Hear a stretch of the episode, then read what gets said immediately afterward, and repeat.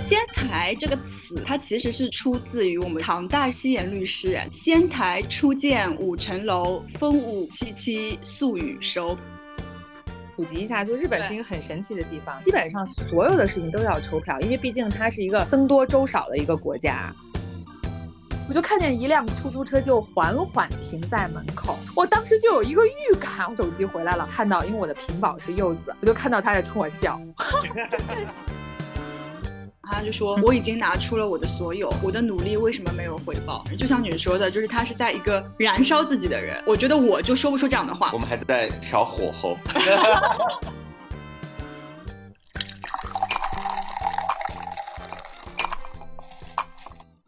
不知道去哪儿去嘎嘎，不知道听什么听 Oh my God，和我一起喝喝果茶，聊聊天。Hello，大家好，欢迎收听今天的 Oh My God，我是 Jennifer 贾老师。那么今天又是我们三个人的连线，然后今天呢有点像一个紧急加更，因为我刚刚从那个日本回来，然后也要跟着大桃和朗纳度聊一聊，因为大家马上因为现在也开放了嘛，大家可能也要出来玩儿，然后我们也可以聊一聊，光是我这次旅程，包括可能就是关于日本，因为我去的是日本，日本的一些推荐或者旅行啊，今天跟大家聊一下这个。那还是我们两位主播跟大家打下招呼呗。嗨，大家好，我是大桃。大家好，我是朗纳度。我我跟那个李奥都非常的兴奋，兴奋的点是因为 Jennifer 很兴奋。对我已经连续亢奋了，就是 因为上周四去的嘛。到了日本以后，就因为我我平我是一个超级晚起，真是早上起不来，然后因为晚上睡很晚，但是我在日本就每天早上我自然醒，就觉得完了完了，肯定睡过了，然后一看表七点。就 大震惊，然后导致我现在回来了，我还就是八九点就自然醒了。所以我觉得这个旅行对你的改变还蛮大的，因为就是贾老师在旅行的过程当中，就实时的在群里面 跟我们 分分享各种照片啊，然后，然后他这其实这次贾老师出去是为了追星，可以这么说吗？对的，没错，是是是，所以就是很想问这次的行程哈，因为你是三年后第一次出国是吗？是的，是的，因为也是我们刚开开嘛，然后呃，正好呢，因为之前其实也跟大家讲，是我是柚子粉，就是羽生结弦的粉丝，就很喜欢他。然后正好呢，因为他也是在去年年底的时候转职嘛，那转职就是说他偏商业一些，就自己作为职业花滑选手，然后自己开展活动。那所以就是从去年到今年的话，他的冰演。就是以以前是比赛嘛，就是按照赛季去走。那现在就是全是偏 commercial 的，就是商业的这种兵演，它排的非常的满。然后呢，我就正好在开放以后，我计划我自己的行程，因为首先就很想去日本又近，然后呢就看到他的演出，然后正好三幺幺，因为正好是。地震的十二周年纪念，然后他就在他的老家仙台，然后有三天的连续的演出，哎，我就觉得我第一站就可以定在日本了。但其实你之前是不是是想要去看他东京巨蛋的演唱？嗯，不是演唱会，就是那个冰演。其实还真的没有，因为以前我们追阿拉西嘛，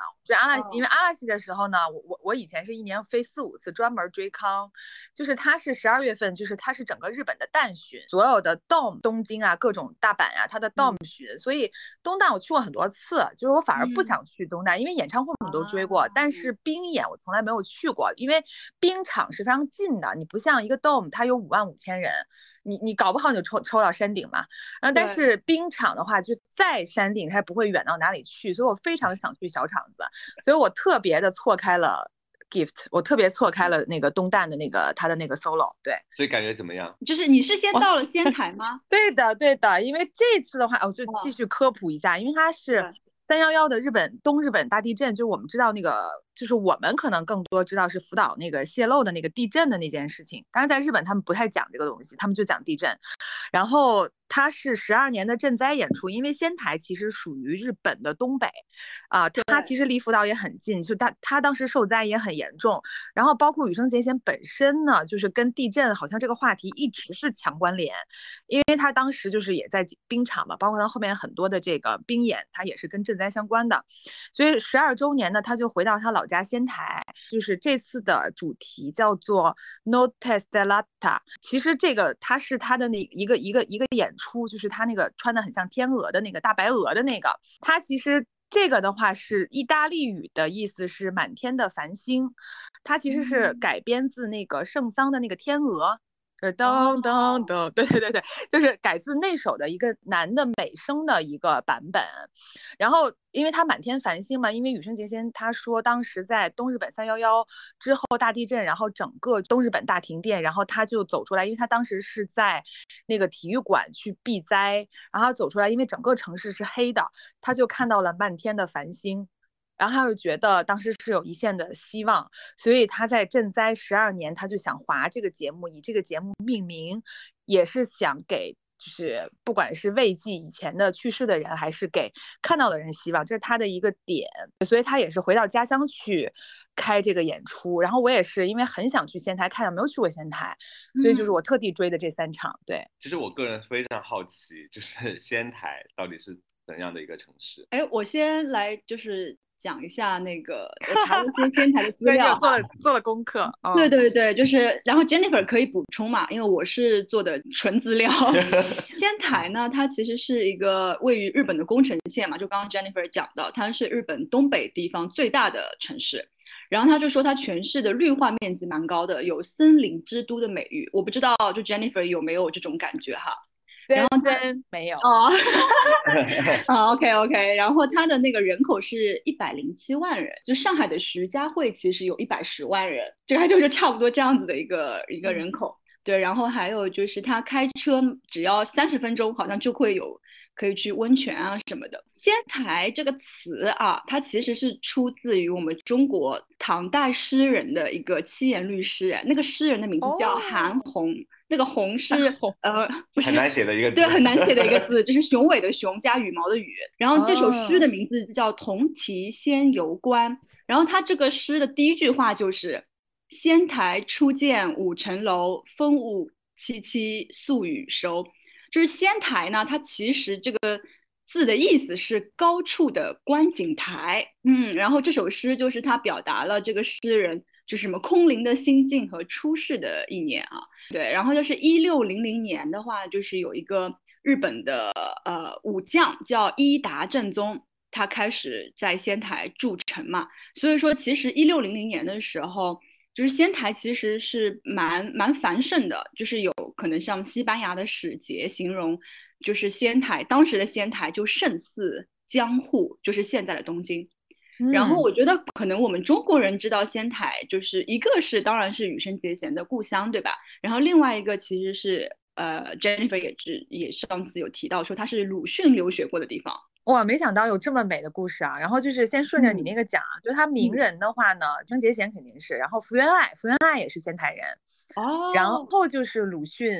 老师，对，就是他确实在仙台，因为他上了仙台大学。呃，因为我也去了，就是我当天晚上，因为我很辗转嘛，我从香港，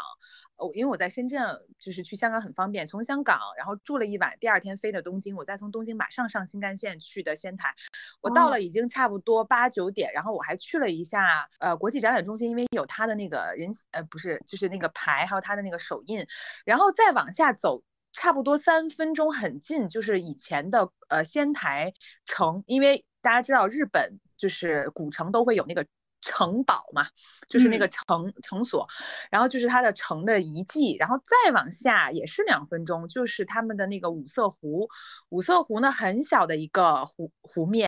就是很小很小。然后它是说是日本的花滑发源地，是就很好笑。对对对，就正好就是又在这个地方，它就是那个花滑，就是很小的一块一块水。哦，那个很近哎，是不是？对，很近，很近，很近。然后再往里走，其实就有一个鲁迅的铜像。但是我没有往里走，因为当天挺晚的，里面很黑。因为它那个湖是在街边啊，我就是逛了一下那里，然后基本上鲁迅好像只有那个铜铜的那个呃雕塑，大家是可以看到的。对，所以就是仙台名产这三位名人。对，哎，所以你对仙台就是你整体的这个。感觉怎么样？这座城市，我觉得，因为日本是这样的，就是它除了东京是一个巨大的一个都市，其实大阪我觉得都不太能比啊。就是其他的城市其实都很像，就是我我不知道，就他们是这个怎么分啊？是二线城市还是什么？就是很像很像。我说它的规划就基本上是一个以它的 eki，就是它的火车站为它的中心。啊，因为它是四通八达嘛，然后以它的中心呢，基本上离火车站步行很近的地方就会有它主要的商场，然后这种类型的我们说它是二线城市也好什么，它会有一个商店街，就这个可能在东京它就是属于很社区的啦，就是商店街就是属于那种呃性价比比较高的那种逛街的地方，就是它里面有很多的各种杂货店、百元店啊、餐厅啊，就那样的。基本上仙台的中心就是这样的，然后我基本上很快就逛完了，我酒店离那儿就是也走路就是七七八分钟吧，啊，就是很集中。然后我会觉得呃稍微有点无聊的一个城市，因为我去过很多这类的城市，就是它会有很多的呃不管是自然风光，比如它的公园也好，还是说它的街边的小店也好，都比较多。但是仙台，呃，我会觉得说好像比较少。所以基本上说，因为仙台的名产，就现在说仙台名产就是羽生结弦和牛舌，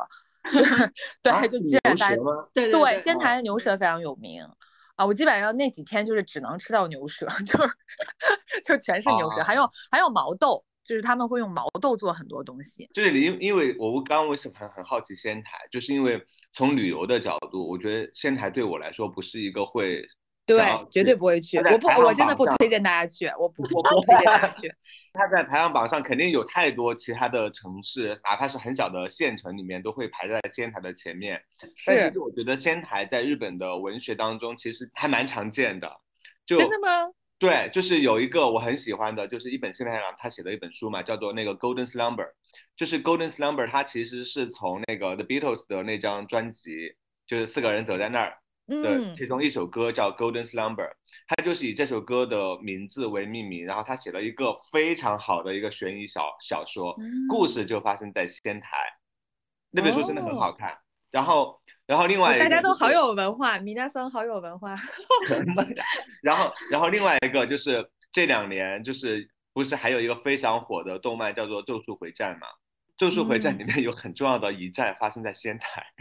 啊，对，所以我觉得就是仙台在动漫当中蛮容易看到的，包括仙台那个站，但就是仙台本身这个地方似乎没有任何多余的特色，没有任何存在感，是的，对，所以我当时也很就是很好奇，因为我我我那个冰演的场所是离仙台市区可能开车还要半个小时，就我会坐那个就是活动的大巴去，然后那个路上哦。都很荒凉，就是甜吧，好像又没人种那种感觉，就是不是我，因为我很很很喜欢日本的乡下，呃，但是这一段路呢，我会觉得不是那么有意思，所以我当时在车上我在想，为什么羽生结弦那么爱他的家乡，就是他死也不离开仙台，就是他这么这么有名，然后包括他可能去东京参加活动，他都当天往返，比如说我是早上十点的活动，我坐七点的火车去，我也不在东京住一晚，然后我可能头天。比赛或者是很晚，我飞回来东京，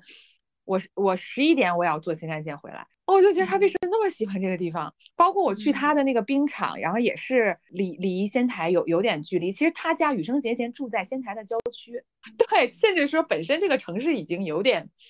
没什么东西了，他还住在比较边缘的地方，就是说他家，当然我不知道他家在哪，我不是私生，对，就是他，对他家附近就是好像什么都没有，然后我去他冰场就离他家和他小学校比较近嘛，就是。真的很荒芜，就是就是那样一个地方，他冰场也很小。我觉得仙台应该对他来说就是梦开始的地方吧。我的感觉是因为这个城市太无聊了，所以才 苦练滑冰。啊，也有这个可能，对 对对，真的没有什么可以。然后仙台就总体现在总体感觉就是靠羽生结弦拉动所有的 GDP。没错，完全是 因为你看整个城市基本没有人，然后但是我去了那个就是他的那个 stadium，就是那个冰演的地方，哇，那真的是。就是人太多了，就大家四面八方，包括你在街上走，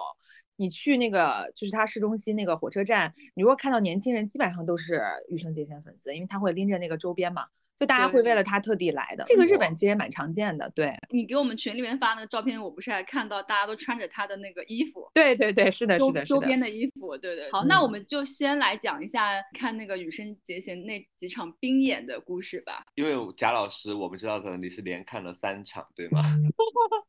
不要说了，真的很冤大头。哎，我想问一下，这个也是抽票的吗？因为大家都知道，就是在日本看演出什么都需要抽票。对，跟大家普及一下，就日本是一个很神奇的地方，就是我觉得可能是世界上唯一一个地方，就基本上所有的事情都要抽票，因为毕竟它是一个僧多粥少的一个国家，就是包括就大家知道新开那个吉卜力啊，然后还有马上要开的 Harry Potter 那个主题公园，大家千万不要贸然的去，一定要提前抽票。Harry Potter 好像是本月末就可以开始抽票，不然的话你去的话就是根本扑个空。所以就是日本所有东西都要抽票。那么以前我们追杰尼斯嘛，杰尼斯还相对来说好抽一点，因为毕竟它基本上都在 Dome。我刚才讲有五万多人嘛，而且它的场次非常多，所以你你你基本上可以抽到。然后。以前日本是有票通和票银的，就是其实它是一个官方的二手票的一个转的一个地方。但是现在的话呢，不知道为什么好像变得很严，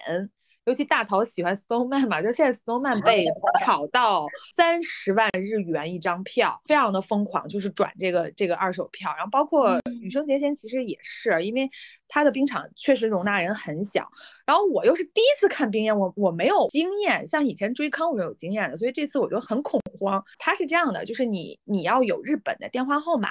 嗯，就是你用他的电话号码在罗森的 APP 里去抽票啊，然后所以等于说，如果你没有电话号码，你就抽不了票，你只能找你的朋友去抽。然后呢，抽中以后呢，你要拿着手机去入场，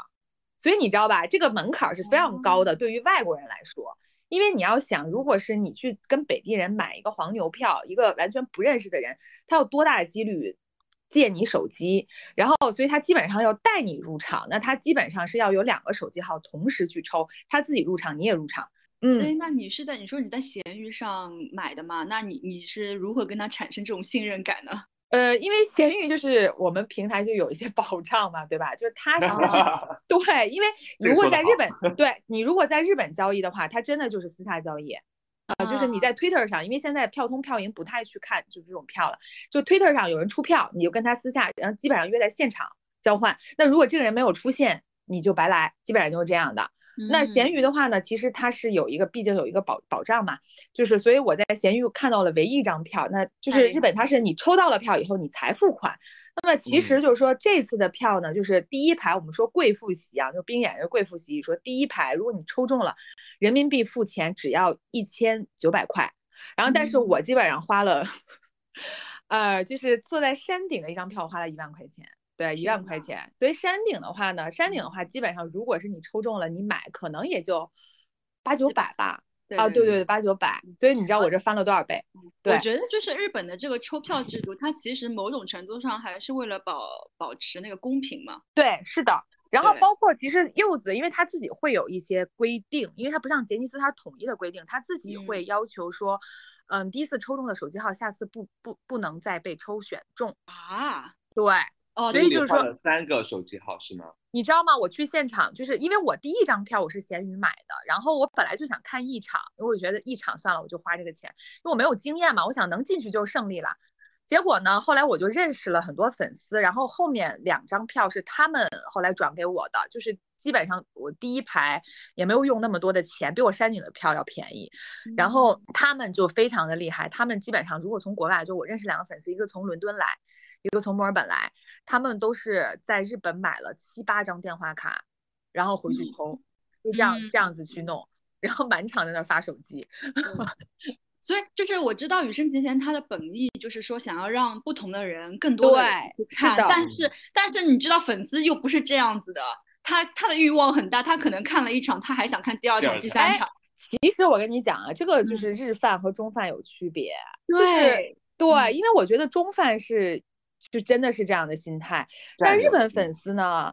就是可能跟那个就是年龄啊、阶层也有关系。因为日本大家知道，就大家可能不知道，日本所有的追星基本上都是妈妈和奶奶，就是对，就是尤其是冰粉这次，就是以前杰尼斯还有很多少女，但是冰粉基本上我这次看到的全是妈妈，因为他们就是经。济能力比较强嘛，对。对，而且一个是经济能力比较强，还有一个就是因为日本的主妇真的是，就是她，你想她结婚了以后，她基本她就不工作了，然后老公呢，其实也不怎么回家嘛，就是各过各的有点，然后真的是这样，真的是这样，老公老你知道吗？日本很很很好笑，就是我刚才讲说，我去的时候就大谷大谷翔平特别的火嘛，然后他们男的去追棒球，然后他在现场就打出横幅说。大谷比我的妻子重要太多，虽然很过分啊，很过分，就是但是就日本社会就是这样的，就是男的就出去喝酒或者是看球赛。然后，呃，女女人在家里呢，也觉得很嫌弃老公。然后呢，她唯一的一个，包括她也没有工作嘛，没有跟社会有什么连接了，她就是爱豆。所以就是他们跟我们去追星的心态是不太一样的。嗯，包括我们追星很很低龄嘛，真的很多小朋友都是零零后的，甚至小学生追星，他就是啊哥哥好帅那种那种心态。但是日本不是，日本他真的是就是，我觉得是一种互相。就大家不要笑啊！就他们是很真诚那种感觉，就是互相守护的，而且尤其是他们有一种默契感，我觉得对，就是他很珍惜这个这个偶像，他会觉得他是我的家人。然后包括尤其是羽生结弦的粉丝，我会感觉到说，他们真的把他当成卡米萨玛，就是非常捧在上面，神明就真的是神明这样。然后所以大家对他非常有距离感，不像中国粉丝就可能啊，我能不能恨不得咱站姐这些故事大家都知道对吧？就是我恨不得我要干嘛的。但是日本不是，他就是觉得说你你就是我就是要守护你，然后我不想就是跟你有任何私下的这个，就是我就是要把你捧在上面的那样的一个感觉，就是他要保持距离感的，所以我觉得还不太一样。所以我是觉得现场就反正我跟很多的日本的粉丝在现场聊，他们都是看一场，他听说我看三场都非常震惊。他们就是我抽到了我就来，然后我就享受这个现场。对，然后包括就是其他选手，因为我这次看是一个拼盘嘛，有其他的花滑选手，所有人他们都会同样的鼓掌，然后还有人带着其他人的手幅，就有人啊，我看现场拿了一个巨大的本儿，就是比如到 Jason Brown 到那个人，他就把那个翻到他，哎，举他的手幅，然后到另外一个人就啊，就是举他的手幅，就在我们看来可能就太不爱了，但是其实他们真的也是冲。羽生结弦来的，但他觉得我给其他人也是一样的要应援，就是还是不太一样。对，我有个问题，那这种这种文化是更多 for 那个就是羽生结弦的粉丝吗？还是整个日本的粉丝？一定是百分之百是来看羽生结弦的，这个我肯定是可以保票的。大家都是柚子粉丝的，但是因为有其他拼盘嘛，其实是因为羽生结弦这次是座长嘛。什么叫座长？其实就是 producer，就像像阿拉西的松本润。就他是他是 他是他是他是整个，对，他是一个 producer，就是邀请啊，整个舞台啊是他来拍板儿，所以呢，他邀请来这些人，大家也一定是要给他们面子。包括呃，羽生结弦很很很逗的一点就是，他每次冰演，就是因为最后就大家欢呼声给他最大嘛，他就会甚至是很，就是他就让大家就说你们要给他们鼓掌，他会在现场直接引导，就说你们要给他们欢呼，就是就是会这样。我我想来听听看，就是贾老师第一次看到羽生结弦出场的时候，你的感受是什么？红就是生人，生人看到生人。呃，怎么说呢？其实，哎呀，就是我我会觉得说他真的就是比呃视频和照片真的美非常多，就是本人。但是是有一种很矛盾的感觉啊，就是就是又觉得他嗯，就是怎么说？因为他真人很小只。就他一米七出头，在日本人里已经算比较高的了，而且他他比例很好嘛，就是所以你看照片觉得就是好好像很高挑，他很很和所有一句他很细，然后然后但是他本人很小只，然后侧面因为我第一天就第一次见他是做 arena，我是在西面的 arena，我是侧面看他，薄的像一张纸一样。就特别的薄的一一个一个人，然后你，而且他给人感觉是像小孩子，像像像一个小朋友，因为他皮肤又特别特别特别好，这真是雪肌精本精，就是巨白白到发光的透的那种感觉，就是你会觉得他是个小小朋友的感觉，很就很仙很仙。对，现在去描述就是很仙。对，然后然后同时呢，他又给你很强的距离感，因为他整个人就是你会觉得这个人是一个极度自信的人。而且他是特别 into 在他的表演的那个结界里的，就你你你你看其他的滑滑的选手，就他会关注用呃不是用户了，我这说说这 工作太多了，对，他会关注观众的一些呃互动，包括就他会甚至跟你有一些眼神交流。羽生结弦不是，他就完全在他的那个那个状态里。所以你会觉得跟他是有一个距离感的，但是非常非常美。因为我第三天我坐第一排嘛，第一排就是平视。我建议大家如果要去看，对，如果要去看冰演，一定要坐第一排，真的，因为他跟那个选手的那个就是他的那个视线是平的，然后他在我面前滑过，哇，就觉得太仙了。就他的滑，他的滑行和跳跃跟其他选手真的有弊，真有弊。就是我我我我不禁要说一句，就是我会觉得他真的是。把这个整个的运动，呃，就是花滑之上。因为本人我去看花滑的时候，我会觉得，嗯，就稍微不是我的 菜，就是就是有一点平，就是花滑的表演，就是看其他人的感觉。对，但他是，我觉得他真的是把艺术 balance 进去非常好的，就是你会觉得真的是冰上芭蕾。就包括他的手指的动作，他非常注重手指。就你看很多动作，比如说他把一个手举起来，或者是他那个下下腰的那个动作，他那个手会打开嘛，他的手指他都很注意那个那个那个起伏的动作，包括眼神他很注意。所以他在表演，对别人可能是在运动，就是在对啊，我在完成我的跳跃，但他是在他是在 perform，他在表演，所以是感整个的观感是不一样的。它就是一个很完整的，就是那种 i i idol 的那种感觉嘛。啊，然后就是包括表情管理呀，对吧？你说他手指，我觉得他的每一个细节都是设计的，就从头到脚都是绝对是设计的，绝对是的，对对。但我有一个不一样的观感，哎。就是我，我觉得花样滑冰是这样的，就是我觉得羽生结弦对对于我们这种就是只是爱看运动本身的人来说，当然每个运动选手的那个动作或细节都是经过很精心设计的。嗯，因为我知道很多运动员，他就是比如说他那一年或他那两年，他就是跳那一支曲子的，因为他是一个，他其实上他是一个很无聊的一个跟着赛季走的，对，是的。然后，但是羽生结弦是唯一一个你觉得他在做这项运动的时候，他是没有压力的。就你刚刚讲，就是他的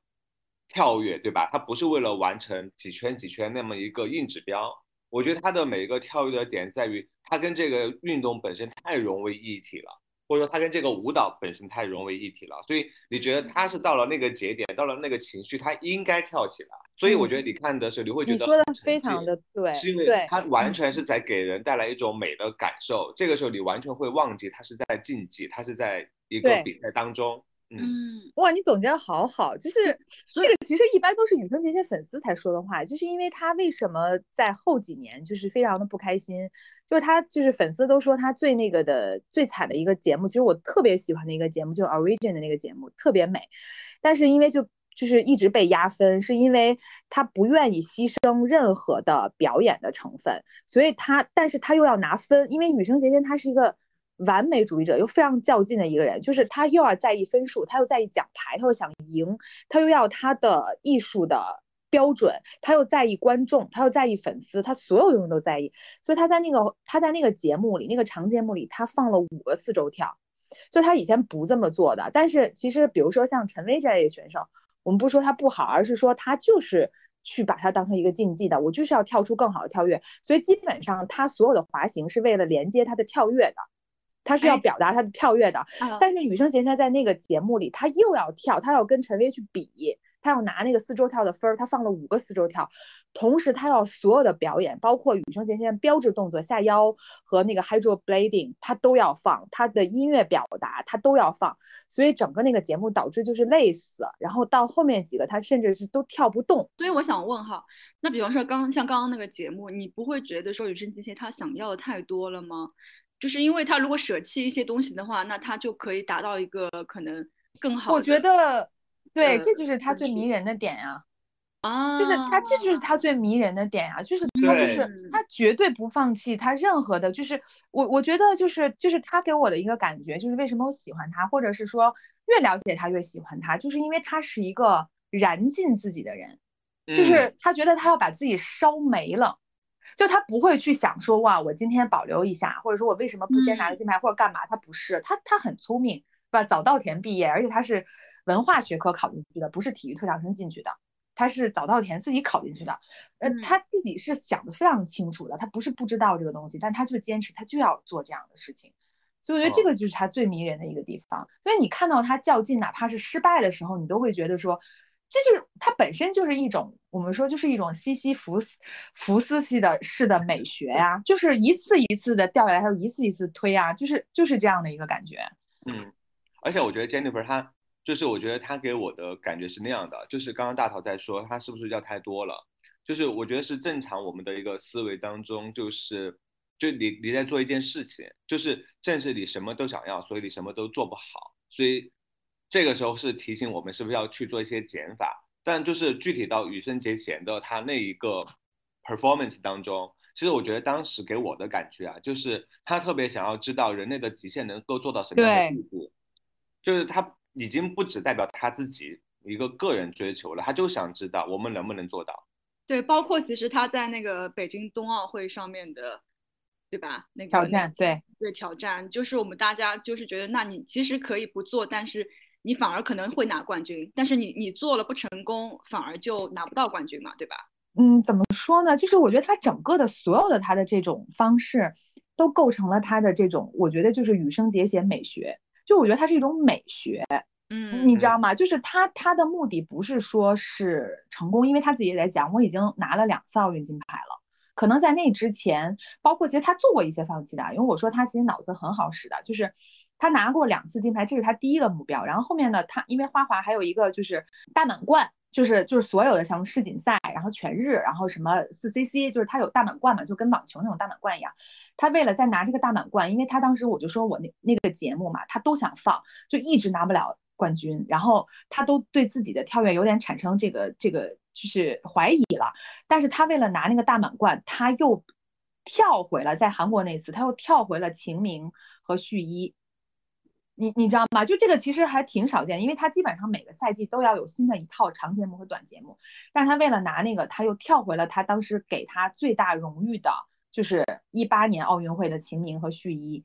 所以他跳了这个去拿了他的大满贯。但是他这些都拿完以后，他就觉得说，我就是要追求我的艺术的标准，我就是要追求我的这个，所以退役。所以我觉得他整个人生规划是想的非常非常清楚的。然后他整个的这一套方法，就是构成了他独特的这种美学。包括其实在日本，很多人说，很多人不喜欢他，说他很假，就说他很多东西都在表演，就这个人怎么这么假？然后至于嘛，就那个样子。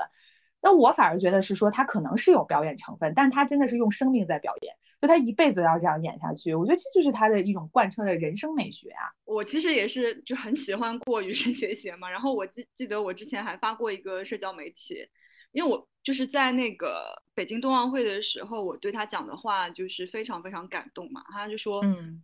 我已经拿出了我的所有，我的努力为什么没有回报？就是我我会觉得，为什么有一个人他可以如此直接的去讲出这样子的话？然后就是因为，就对他来说，他是一个完完全全去付出所有事情的人。就像你说的，就是他是在一个燃烧自己的人。对。但我们普通人就，我觉得我就说不出这样的话嘛，因为我觉得我还没有做到那种程度。我们还在调火候。对，就是我会觉得他就是又脆弱又强大，最迷人呀。就是，对，而且他真的是就像你说的，他非常直接的讲出来，就是说，是，以前也说啊，就是说我我就是要赢，我我我就是不爽，我就是不服输，我我就是那个。然后失败了以后，他又说他不会说，哎呀，我今天是什么？他就说，他说就是我太弱了，他说没有什么可说的，我太弱了，我我我受不了了，我要去练习了。就是，因为他又很真诚，然后另外一面呢，他又就是。很神奇的一一一个一一个人，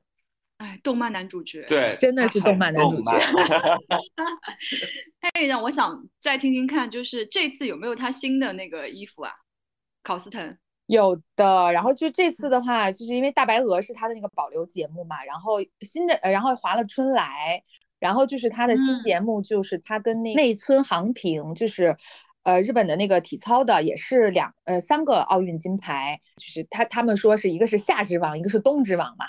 就是这样子一个两个人的一个联联袂吧。就是他是在舞台上跳，然后羽生结弦是在冰冰面上。这个它是一个新的考斯滕，就是它是一个好像是王王者什么英雄的一个主题，就黑金色。啊，就是这样的一个主题。那个节目我真的就是大大鼓掌，就是大嗨，就是节目本身非常的精彩。就是他先滑出来，他先在冰面上表演一段，然后灯光给到舞台上，就是那个呃内村航平真的是平地拔，就是他们我觉得他们很厉害，真的可以平地拔，就是羽生结弦也可以平地拔三 A，平地跳三周三周半就很厉害。他就是在平地跳那个翻跟头。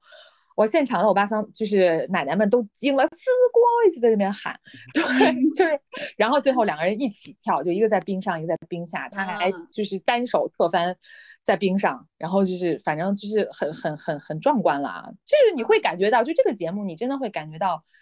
呃，就是他竞技的一面，就是体育力量的一面，就是跟他美的地方，就是我觉得他整他整个人身上又说到他本人了，就是说他他有非常多的反差在一体上去体现，比如他感性和理性的体现，他的他的就是他就是。作为一个运动员，他非常的自恋，但是他又有那种可以自愈的能力，就是遇到挫折，他又可以，比如前一秒说我老子是最厉害的，然后下一秒失败了，他又可以治愈自己，他再去出发。我觉得就是能感受到这种，所以花滑的，我觉得迷人的一个点就是他又有体育竞技的这种，它又有艺术的这种美感。那那个节目就是我觉得融合的就特别好，这是唯一一个新节目。对，哎，我其实突然想到，就是说刚刚 Jennifer 说她有很多不同的一面在一起嘛。其实，其实我们每个人就是也有很多不同的面在一起，但是我们就没有一种怎么说一个东西让我们表现出来。然后羽生结弦就是通过花滑把他所有的面相都表现了出来。嗯，其实这个就是某种意义上就我们说爱豆啊，就他帮你展现了一个就你不太可能或者是你不太愿意去冒险去完成的一种人生啊。是的，哎，我我看到他跳了 BTS 啊，对，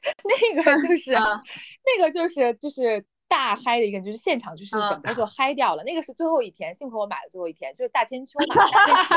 大千秋 就是最后一天，对，三场还是很有必要的，很有必要，很有必要。他就是因为他自己非常喜欢防弹，他自己特别喜欢防弹，他自己天天跳舞，他很喜欢跳舞，然后他就在现场最后，因为他们滑完以后会绕着冰场一圈跟大家 assets assets 就。是挥手啊什么的，然后他就是在那一圈走的时候，他就开始跳。那个我就是自己 solo 了，大概蹦迪了五分钟吧，然后然后现场人就巨嗨，然后就跟我一块看的是零零后的一个妹妹，一个粉丝，她就是已经嗨到不行，就是她看完那个就是彻底躺在坑底，我还好，我还好，对，嗯，哎，我想问，就是她在上面蹦迪的时候，你们可以什么站起来啊，一起蹦这种可以我们全程都是在站着，就是尖叫什。么的，就是狂喊。那他根本不看你，他根本不看你，那他就是这一点就很像大明星，就是，嗯，我就是给所有人就是雨露均沾，对。嗯，哎，因为其实之前就是 Jennifer 也讲到这个节目，它是为了那个三幺幺东日本大地震嘛，有没有什么特殊的仪式啊在那里？呃，其实就是三幺幺当天呢，会有一个默哀，然后默哀的时候是在下午可能两三点钟，我们正好在会场外。然后他就会鸣笛，鸣笛就是真的，就是所有人当时都停住，就跟那个静止木头人一二三木头人就静止，大家就是双手合十在那边祈祷。然后后面我是看了新闻，就是他当时鸣笛的时候，他们在内场也在也在默哀，然后柚子就全程在哭，就是他真的就他上感情很快，那他全程在掉眼泪。然后当天的话呢，他就是没有什么特别的节目，但是他有在。开场和结尾的时候，他说他今天怀着非常惶恐的惶恐的心情在滑，呃，是因为当时地震对他有特别大的意义。然后，因为我们那个场地当时是地震，呃，放遗体的地方，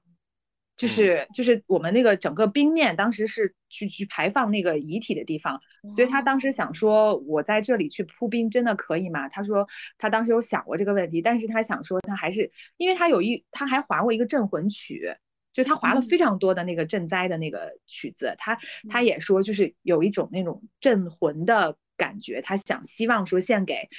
就是在这里的这些这些灵魂吧，啊，所以他也讲了这个事情，他就是说了这件事情，然后当天就是他情绪比较激动，就是有就是掉眼泪嘛，就是这样的。我听你讲的时候，我脑海里浮现的都是那种就是很古典的日本人的形象，哎，可能是像阴阳师这类的漫画里面的那些人物形象。就是我觉得李圣杰贤他不是一个很现代的人，对吧？就是我们看到他更多是在比赛场上，他穿的也不是我们日常的那些衣服，所以我觉得他就是对我来说，就是他经常有那种穿越时空感，或者说因为他跟我们日常人的，就是刚刚谈的那些，他敢于表现自己的各个方面，包括他能够那么直接的去说自己的想法，就是我觉得他好像是可以放在任何时代的一个人，他都对。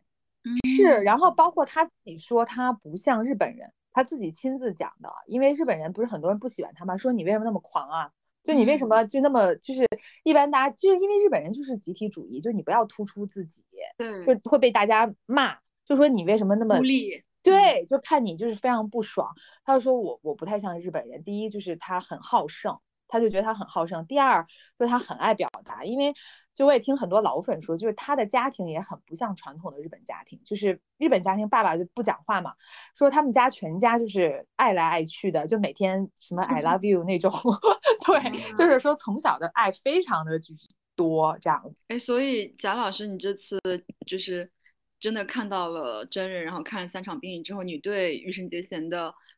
就是感受有有变化吗？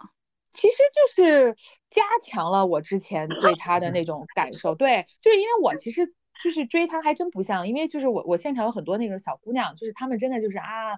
就是哥哥好帅那种心态，就是就是那样的心态。但是我真是觉得他是一个非常有意思的灵魂，就是我很喜欢这个人，就作为一个人来说，就是越了解他，我会觉得这个人非常有意思，尤其就是。你说他从美，对吧？就是这个这个体育上，力与美上，就是已经很美的一个存在，就是大日本人叫他美神嘛，就是很美，然后就是赏心悦目的一一一一个人。然后，但是他的脑子，他说的话，他的他的所作所为，我就觉得特别的 inspire 我，就是特别鼓舞我。就是我我因为我也是一个很争强好胜好胜的人，我之前说就他。对，就真的是，就是他是一个非常能 inspire 我的人，而不是单纯说啊，我是一个爱豆，我要去消费他，不不是这样的一个感觉。就是我觉得这个人会一直，哎，对我有一些激励作用。包括每次我会觉得说，因为他其实火象星座嘛，我也火象星座，其实他也有很多很任性的时候，就是你你会经常看到他好像在发脾气，就他会在发脾气，就他不是一个神，对他发完脾气以后，但是他会。回归到很理性的地方，说我要我的职责是什么，我的责任是什么，就是这样子。包括最后一天他说那个话，我还挺感动的。就是他说我即便消减自己的幸福，也要记我也要就是一生去从事滑滑，也要为大家滑冰。包括他说，请大家相信我，我这一生羽生结弦这一生只会为滑滑而活。就是就是。我就觉得，当然你要从粉丝角度来说，其实他这个意思就是他不会谈恋爱嘛。就我觉得是，我觉得是，就是很会听懂弦外之音。对，其实就是这个意思，因为他很会讲，他他很知道粉丝想听什么。但是从另外一个角度来说，他其实就是为艺术献身啊，真的就是，他就觉得说我很，我就是爱这个事情，我就是燃烧自己啊。所以我觉得他这个人就是做的很绝。就真的是很绝，就他不给自己留退路，就是我就觉得这种人啊，我就是真的是会持续关注，就是就是在你的生活里会给你给到你 inspire 的一个人，对，真的是这真的是他就是把国际花滑就真的提升到了不知道一个什么很最这个最高的 level 吧，我觉得可以这么对，而且我觉得就是，反正我觉得对我来说啊，就是因为其实我很很多大家会看某些运动项目，其实。很大程度上，除了除了说有个别你喜欢的运动员之外，其实我们大众会关注的一些项目，往往是说我们中国人是会拿奖牌的一些项目。那因为花滑本来也是亚洲人有这个优势嘛，对吧？就是他比较厉害的，不就是俄罗斯以及老苏联的那些国家？然后其实亚洲、日本、中国，其实在这个项目上是有优势的。就是，但之前你都会觉得花样滑冰它就是所有的冰上运动当中的一样。然后它只是观赏性会很强，嗯啊，对吧？你可能会想到，就是它是这样子的一个存在，但真的是羽生结弦把这个运动给破圈了。对，嗯，他让不会看这个运动的人为了看他来看这项运动。对，你像永远都不会去仙台的人，四面八方 聚拢到仙台。对对。我当时第一反应就真的是在仙台结界，你知道吗？所以我就说这次我有很多奇遇啊，我就说到我那个。那个奇遇就是，就第一，仙台人特别好；第二，我觉得他的粉丝真的特别特别特别好。就是跟讲讲你的奇遇啊。对，我要讲讲我的奇遇，因为以前追杰尼斯的时候，就是我觉得那些就是欧巴桑还挺排斥我们的，就就就觉得说，哎呀，为什么你们中国人要来看？就我我是会遇到这样的。然后，但是他的粉丝都特别特别好，就是，呃，我我这次遇到好几个。奇遇的粉丝也不能说就是最奇遇是在一一一会儿在后面讲，就是就是先是第一天在车上回来的大巴上，然后我旁边就是一个奶奶，她就一直跟我聊。后来我说你红过就都木里德斯，我说我有点听不懂你在说什么。然后说啊，她说那你是你是哪里来的？我就说我说我我其实从北京来的。然后他们就哇就很厉害。然后我就说我说我其实从那个北澳入坑嘛。然后他们就说啊特别特别好，什么就开始跟我聊，说你居然看三场好厉害。然后他就自己掏出来他做的那个，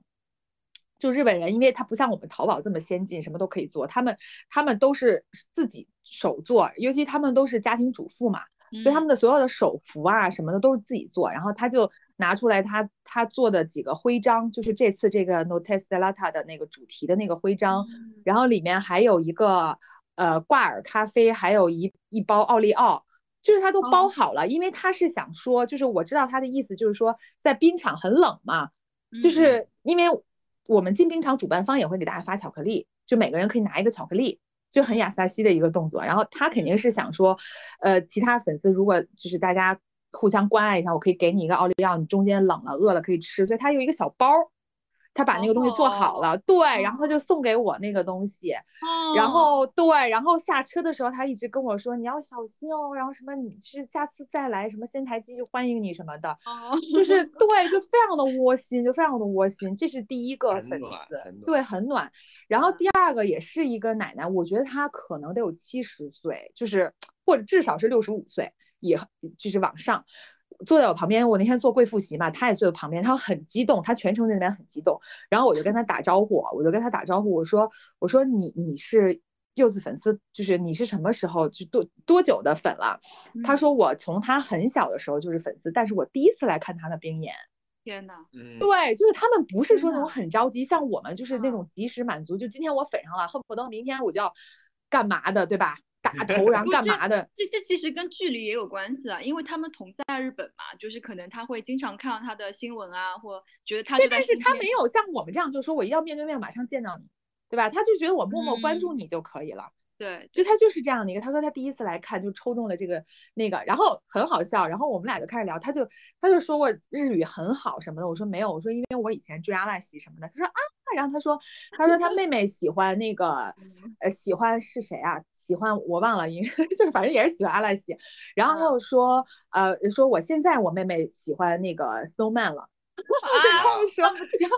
那不是我吗？对，他说他 snow 开始喜欢 snowman 了。我说啊，我说我知道那个木黑莲。他说啊，他就很震惊。然后我说，因为他那个哆啦玛嘛，我说因为他那个哆啦玛，所以他很火嘛。他说对对对什么的。然后他又拿出手机给我看他的那个他妹妹的照片，然后包括那个什么木黑莲的照片，然后翻翻翻，不小心翻到她老公，就她老 公就是有一张她老公在那边种花的照片。就挺可爱的，然后我就说，我说是你的，我说是丹娜桑，我说是你老公吗？他说对，然后我说，哎，我说你老公很可爱，然后他就翻了个白眼说失败，我觉得很好笑，就是非常反映日本人，就是就是，当然她跟她老公可能就是挺可爱的，就是老夫老妻那种，但是他们真的就是，呃，因为日本家庭就很很很传统，那他们这些主妇真的就是心里有一个寄托，就是来看韩女玉之路。就就是这样的一个感觉，你知道吗？然后他也是全程，我就感感觉到他非常认真在看。然后就是，呃，他可能有点反应有点慢，因为可能也是年纪的问题。因为我马上看到，比如柚子在从左边出来了，但他可能要找一找一段时间才能看到他再出来，所以我就先喊，他看我喊，他也喊。对，然后到后面就是他整个去游行的时候，就他就跟小女孩一样，就是疯狂的挥手，然后尖叫，然后最后他走的时候，他不是拥抱每一个运动员嘛？那个女生拥抱每个运动员，他就一直说瓦达西莫，就是我也想被抱，就这样的，就很可爱。对，然后就是，然后走的时候他也是跟我拥抱，然后说你一定要一路小心，就是希望下次还能再见什么的，就这样的，然后。最后一个很绝的奇遇，就是最后一天我看完那个贵妇席以后，然后就是整个人就是很放松嘛。然后我跟另外一个就是那个伦敦的那个粉丝，我们俩约说一块去吃饭。然后我就从那个火车站打车到，因为我第一天散步的时候，我看到了一个小酒馆在街边，我觉得还蛮洋气的那个小酒馆，我们就约在那里，我就打车去到他那里。然后因为我手里东西特别的多，然后我们俩又一直聊天儿。然后下了车以后呢，我们就放东西、挂外套，然后又上厕所。就是忙活了十分钟，我才发现我手机不在包里，然后我就一通找，就是包里也翻，然后我的大衣也翻，我就说完蛋了，真的没了。我就想说在国外完了没有手机，然后包括我当时第一个反应就是说我拍的那么多冰场照片怎么办？这是个很实际的反应。对，真的很实际反应。然后我就逼那个小哥，就是那个酒吧那个小哥，因为第一天我路过的时候，我在那边喝了一杯，我跟他打了招呼，他还记得我。然后我就说，我说能不能你帮我给那个仙台的出租车公司打电话？他说啊，说我们有非常多出租车公司，说打不过来的，而且你不记得那个那个号。我说天呐，那怎么办？然后我们就一筹莫展。然后那个小哥还说，你用我的手机打开你的手机，说我这日本手机号可以怎么样？但是我没有开通，就打不通。就就就是我当时就放弃的一个情况下，然后就看到，因为那个小酒馆是一个落地玻璃，你可以直接看到外面街边。我就看见一辆出租车就缓缓停在门口，我当时就有一个预感，我就觉得这是不是我的手机回来了？然后那个小哥也很热情，他就他就迎出去，然后我很远我就看到。我的手就是手机在那个车里就亮了，然后我就看到，因为我的屏保是柚子，我就看到他在冲我笑，真的是，真的是，就很神奇，就正好是那张，就是我用的是张他在笑的那张照片，然后就很远我就看到，然后我靠，我就我就我就冲出去，然后然后一个阿姨就拿着我的手机就说谁把手机，她用日文讲说谁把手机落了，说而且是是。柚子的粉丝，然后我就哇，我就马上抱住他。然后我当时旁边那个朋友，他就是很关注，他说你也是柚子粉丝，因为他他背着那个 gift 的那个包，嗯嗯，对。然后他说对，说我也是粉丝，我就是看上了车，然后看到你的屏保，我说一定要给你送回来，哇！然后我俩就抱着去跳，然后就一直又嘎哒又嘎哒，然后就说是做粉丝太太好了，就真的是非常暖的一个事儿，就是。就是我当时觉得太好，我当时觉得是，真的是就是是被守护的那种感觉，你知道吗？嗯，对，就真的是蛮感动的，因为当时掉手机的时候，Jennifer 也在群里面跟我们实时转播。对，不是，我因为我觉得太震惊了，我当时觉得是肯定丢了，真的是肯定丢了。但真的是说这么巧，下一个坐车的人也是粉丝。嗯，当然这也证明，就是当时这个仙台城里可能就只有粉丝。就是那个粉丝的密度真的很高，对，是的。但同时，另外一个就在于，就是就是我觉得这呼应了你一开始说，就是就是羽生结弦跟粉丝的关系，对对对，大家想要的这个相互的守护，就是不仅是 for 他一个人，其实是 for 整个的 community。哦，真的是，真的是，所以我就觉得你说的是的，你知道吗？就是，哎，真的是，因为我以前粉。也粉过不少嘛，就是觉得大家就是，就大家就是来消费的，就大家聊一聊的那个点吧，还是说，哎呀，你看他今天哪儿哪儿特帅，就就那样的感觉。就是我其实不太爱聊那样的，但是真的就是感觉就跟这些粉丝聊在一起，尤其是日本的饭，就是你会觉得他真的是一个 family，他是一个家族的感觉。嗯，就大家是有共同的一些想法和那个，而不是说在一起就一直在聊什么，哎，他今天怎么这么帅，穿这个怎么这么好看？不是，真的不是，嗯。我觉得羽生结弦，就是作为羽生结弦本人来说，我觉得他的责任感和责任感还蛮重的，因为他是他真的是 对。对，呃，其实让我想到了一个，就是很早很早以前蔡康永讲过一句话，他就说，如果你喜欢一个偶像的话，你就要尽快的去看他的演唱会，因为是。对你有可能以后再也看不到他了。其实对。我们的人生当中，其实喜欢过很多偶像嘛，但有些人可能你就。包括他可能又不唱歌啦，或者说他们解散啦，你就真的再也看不到了。嗯，所以就是像 Jennifer 一样，他就是啊喜欢马上行动，对，马上行动。然后我我我对，没错。然后你然后然后你的震撼，其实他会给你的人生带来非常非常大的影响。我觉得是是，对，没错，你这个说的很好。我也呼吁一下大家，就是呃，如果有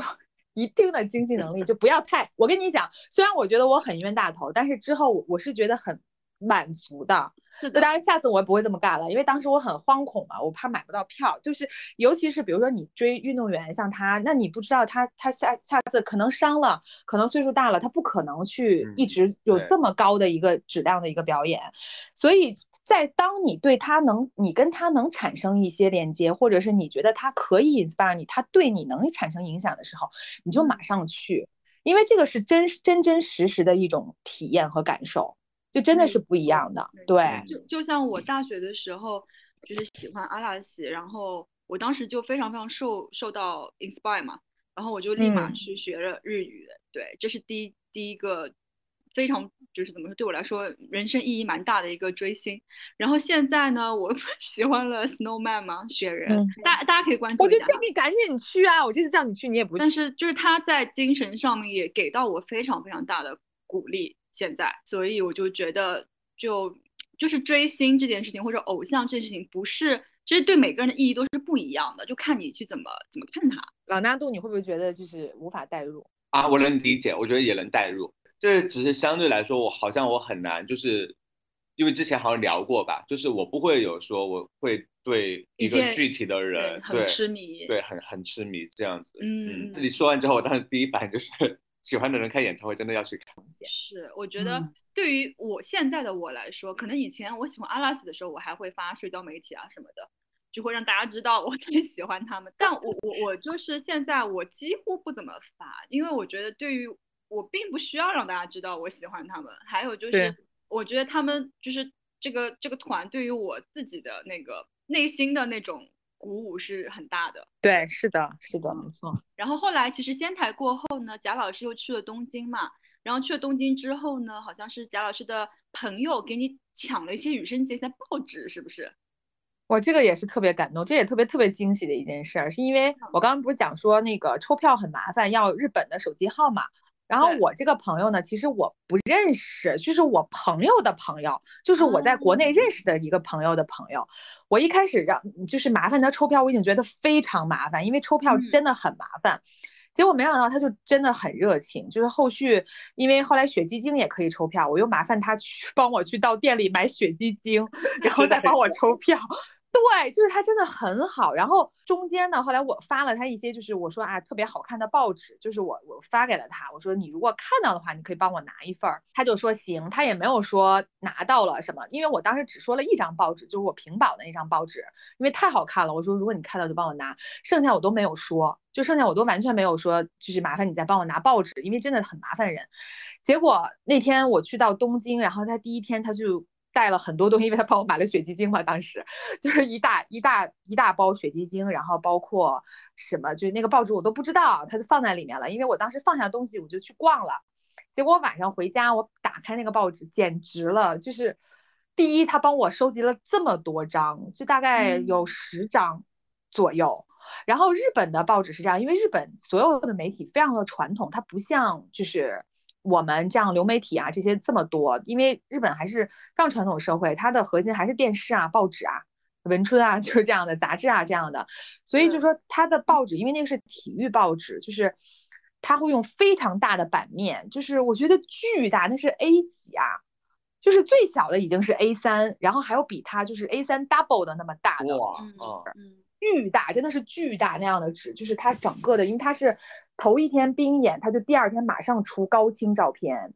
就是就是非常的美。然后尤其是我们很久没有看到报纸了，是你知道吧？就在我的印象里，我真的很久没有见过报纸了嗯。然后就是看到那个，就是就是就是纸质的东西，我们又聊到媒体这个点，就是嗯还是给人不一样的震撼。尤其当它那么大开业，它跟杂志又不一样，对吧？它那么大的一张开页，你铺在地上那样的感觉，虽然它的印刷可能没有办法跟杂志书去比，但是那个感觉是不一样的，所以我准备回来裱起来。我觉得就我就是因为 Jennifer 在那个群里面发了当时那个些报纸嘛，其实我看到的时候我还是蛮感动的，因为我觉得纸媒就是报纸的那个魅力，它依旧是存在的。是，嗯，对，然后尤其是你看像纸质的东西，因为其实我说实话，就是当时报纸上那些图，当时冰演当天晚上我就存了那个图，因为出很快嘛，它是它是那种官方媒体的，嗯但是那个感觉是不一样的。但是拿到报纸是什么呢？它是第二天早上，然后它是它是现场，因为体育报纸。呃，这个再岔开说一下，就是羽生结弦是很少有的在体育报纸上出现的这样的一个类型的运动员，就他们以前就这么大张的全是棒球，呃，这这些的，就是羽生结弦是很就是体育报纸，没想到这一波全都在放他的图，就是就是他是早上发布，然后你要跑到便利店去嗯。买，有的是就是你要去买它，但是可能过那个时间又没有了，所以他我觉得他整个过程也是很有仪式感的一个过程，嗯嗯，对，就是他那个报纸就让我想到了我以前看报纸的时候，我还做简 报，因为我特别喜欢就是有好看的报纸的排版，如果嗯。我看的好看，我就会一定会剪下来。还有就是刚刚就是 Jennifer 说到，就是日本它还是很传统，大家会去看报纸啊这些，嗯，然后但其实它还是会被稍微影响一点点，因为就是前不久，大概上个月吧，就是日本的那个一本杂志叫 The Television 的周刊，就是那本柠檬刊，你知道吧？就是啊，知道知道，对封面封面拿着柠檬的那本就是停刊了，但它月刊还在。停刊了吗？对，周刊停刊了，然后，然后它它其实就是这这这本刊其实就是相当于就上海的以前的上海电视，嗯，然后就是嗯每周就是电视上面放什么节目，它就可以排排排版，然后我还专门去看了一些他们的那个节目哈，就是他会去采访一些路人嘛，那些路人都是可能呃四五十岁的日本大叔，然后他们就会说啊，就他们觉得很可惜，就是因为拿着 The Television 去看日本的就是电视节目，今天放什么，嗯明天放什么，就是做记号，就是已经成为他们一个习惯了。嗯但是现在就是也没有了。对这，个其实因为我这次在日本，我也有很强的感受。我有听他们嗯讲，就是、就是因为每一年日本都会采访小学生，就是做那个调研，大型的那个采访，说你长大以后想做什么。就是日嗯。本的一个保留节目，就是以前嗯。大家都会说什么花店老板、新娘，呃，就嗯。是很梦幻的这种。然后今年第一是那个 YouTuber，啊是但但这个嗯。但这个其实那个你知道那个是 New 呃、是 New York Times 也也做了去年，嗯。就是、嗯，但他们是做了一个全球范围内的，就 including China，就是嗯，那他们 China 也肯定是吧？那他们的那个啊职职业是什么？就是我记得就是做 YouTuber 或者说是做任何一个就是 social media 的 KOL，、嗯，这个在美国说也是排在前我觉得这可能是，全球的，全球的但是中国不是，啊，中中国不是吗？国是唯一一个。中国是什么？中国唯一一个不是，你知道中国的，因为它这个是 for 小朋友的，对不对？是嗯是是，嗯，中国的他们做出来的小朋友，依然有大量的人会回答说想要做宇航员。宇航员，对，因为这，对，就是你知道吗？就是就是他其实当时那个 Times，我觉得他是有做一个大概的一个简洁的分析的，就是其实在中国的很小朋友当中，嗯因为他应该应该不止城市里，所以他应该有去蛮多不同的地地方去做调研，就是就是也有人会想要做 YouTuber 啦，或者说做什么呃、嗯抖音网红之类的，或者说想要做淘宝店主的，但排在前面的还是偏就是我们传统当中大家会回答的科学家，然后 宇航员这样的一些职业。所以他当时嗯其实是有分析说，说可能就是在中国的这么一个环境当中，因为就国外就是都太都都过于开放了嘛。但其实，哎在我们的学校的教教育，就是在嗯我们的官方教育的影嗯响下，对我们的孩嗯子依然保留了想要去做这些嗯工作的欲望。对，嗯，我跟你说，这个我这次在日本我也有思考这个问题，就是我们不说一些很争议的东西啊，但是你如果说它好的一面，就是中国，因为它有强嘛，对吧？就是就是它嗯还是会有很多自己的东西在转，就是我觉得某种意义上它是，当然这个还要取决于说我们输出什么东西嘛，但是就是就是这个体系里，它是会给你一些保留自己的东西在，比如说我我想说那个就是日本，就是因为日本是一个很极端的例子，就是因为它的主流社会其实是太传统了。你你尤其是最近你看杰尼斯的事情也是一样的嘛，对吧？嗯就是基本上杰尼斯，我觉得未来可能就，我觉得从此可能就完蛋了吧，我我估计可能是。不会完蛋的，不会完 OK 蛋的。他 OK 们啦，或者是他走向一个，就是我觉得是另外一个时代的一个格局了。因为以前你嗯看杰尼斯也是非常非常传统，咱不说他的那些丑闻的东西，但是你看嗯杰尼斯的艺人在任何的杂志上，就是那些外外边的媒体上，他是要抠脸的。对吧？对就是他非常注重自己这些，他非常传统的一种运作方法，包括他的 television、他的电视的、它的纸媒的，它非常的传统。但是你现在再去看它的流媒体，对于它年轻人的这个流失率有多么的高，就呃是你看，所以他们有在改变，他们都开了 TikTok 和 YouTube。对，对，包括 YouTube，包括那个 Hulu，对吧？就是就是这些，就是基本上大家都在这里去都消费了。。对对对。所以我才觉得，就是说，可能日本，但是因为我们刚才正在聊到说，日本可能它也很吸引我们一个点，就是它非常古古早、非常 classic 的一个一个东西嘛。就是比如说他的纸纸质还是这么那个，他看演出还这么的古板，对吧？还抽票，然后还现场不能拍照，不能干嘛的，这不也是吸引我们的地方吗？所以就是在这个地方，其实其实也蛮矛盾的。今天就还蛮开心，就是能够听到就是贾老师发来的第一首，对，有点像现场连线、现场 现场报报告那种感觉。但我觉得今天我收获还蛮大的。真的吗？你什么收获？你来谈一点。我是觉得就是。就是因为其实你整个日本之行，我们算是直播 看到你整个的直播过程吧。然后以前也是会觉得，就是包括之前有有好几期，就是你们谈到就是对日本的一些就是追星的过程，就是我相对来说没那么强的代入感嘛。但我觉得今天就是大家聊的过程当中，我是觉得这件事情就是就是我觉得带给你们自己的那个收获感是很强的。对。就是表面上看上去是你们好像是在，就是在追星，是你们在付出，好像是是为了去捧一个人，或者说是为了消耗自己的一些精力吧。但实际上整个这个过程其实是非常的理智，然后对，就跟就跟羽生结弦的表演一样，它是融合了力量与美感的一件事情。对，这个非常感谢朗纳度作为一个非迷迷弟的人的一个发言，我我也想最后正。就是要证明一下，因为我经常会被别人讲，就是当我去追星的时候，别人就会，因为我在工作里，就大家知道我我挺强势的，就那样的一个人。但是我一可能一一露出追星的一些东西，然后他们就会说啊，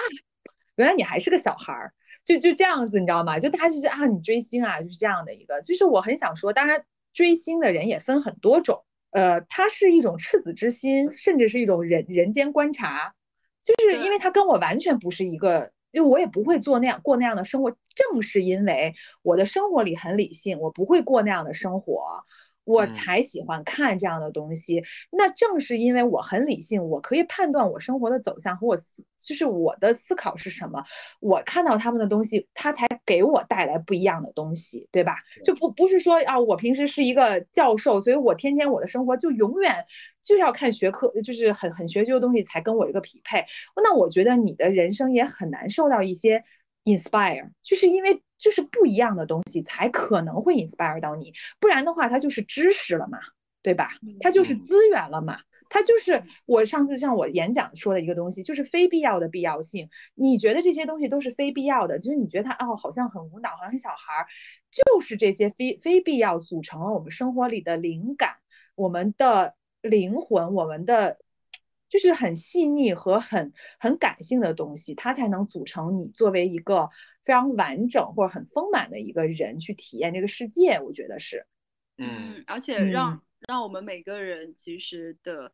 呃 layer 层次都更丰富了一些。是的，没错。对，哎，我还有一个想要说，就是对，就是就是给我的一个启发就在于，我觉得我好像没有像你们这样过，就是这么细致的去。了解一个人，嗯，然后试图认识一个人，对吧？就是又回到上一次我们三个人聊天的时候，我就觉得那个就是大桃说的特别好嘛，就是我们在认识一个人的时候，其实我们认识的是一个横向的他，是一个已经来到我我们面前的他，但其实这个人他是有纵向的那部分的，所以其实你们今天的聊天就是让我觉得其实。我好像是比较少的去纵向的去了解一个人这样的一个过程，但是好像追星其实就是你是在非常多维度的去认识一个人。嗯，我觉得这个是是会跟我们，我跟你讲，朗纳度就像你去做人物专访其实是一样的呀，所以我觉得 媒体人应该可以代入的，对吧？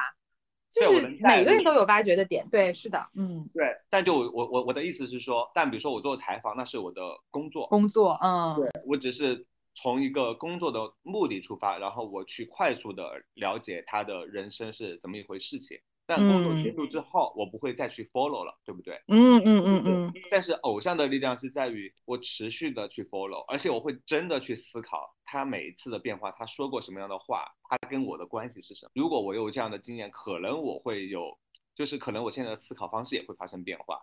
对，是。而且其实对我来说。我觉得，呃，还有一个层面就是，我觉得他们是是一个路口，就是他们为我打开了一扇门，然后从这扇门开始，我去了解可能，呃这个地方的文化呀，然后它的，对历你这个说得太史对了。对历史就是或者说我其实从阿拉西开始，我去听呃呃 J-pop，然后就是日本的的独立音乐，然后或者说嗯文学，然后它的呃美学设计，我全部都就它真的是为我打开了一扇窗。是的，然后我就去里面研究，我觉得非常有意思。哇，刚刚突然就想到，就是说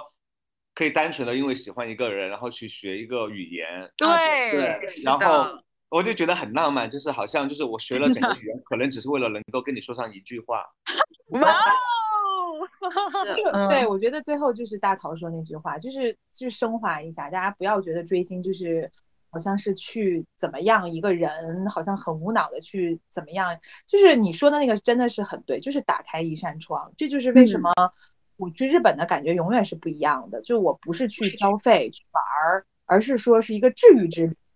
或者是一个带着非常。呃，真诚和意愿去发现的一个旅行，我觉得这个带给我的一个回馈是完全不一样的。嗯，好呀太好了，好，谢谢今天 Jennifer 的分享。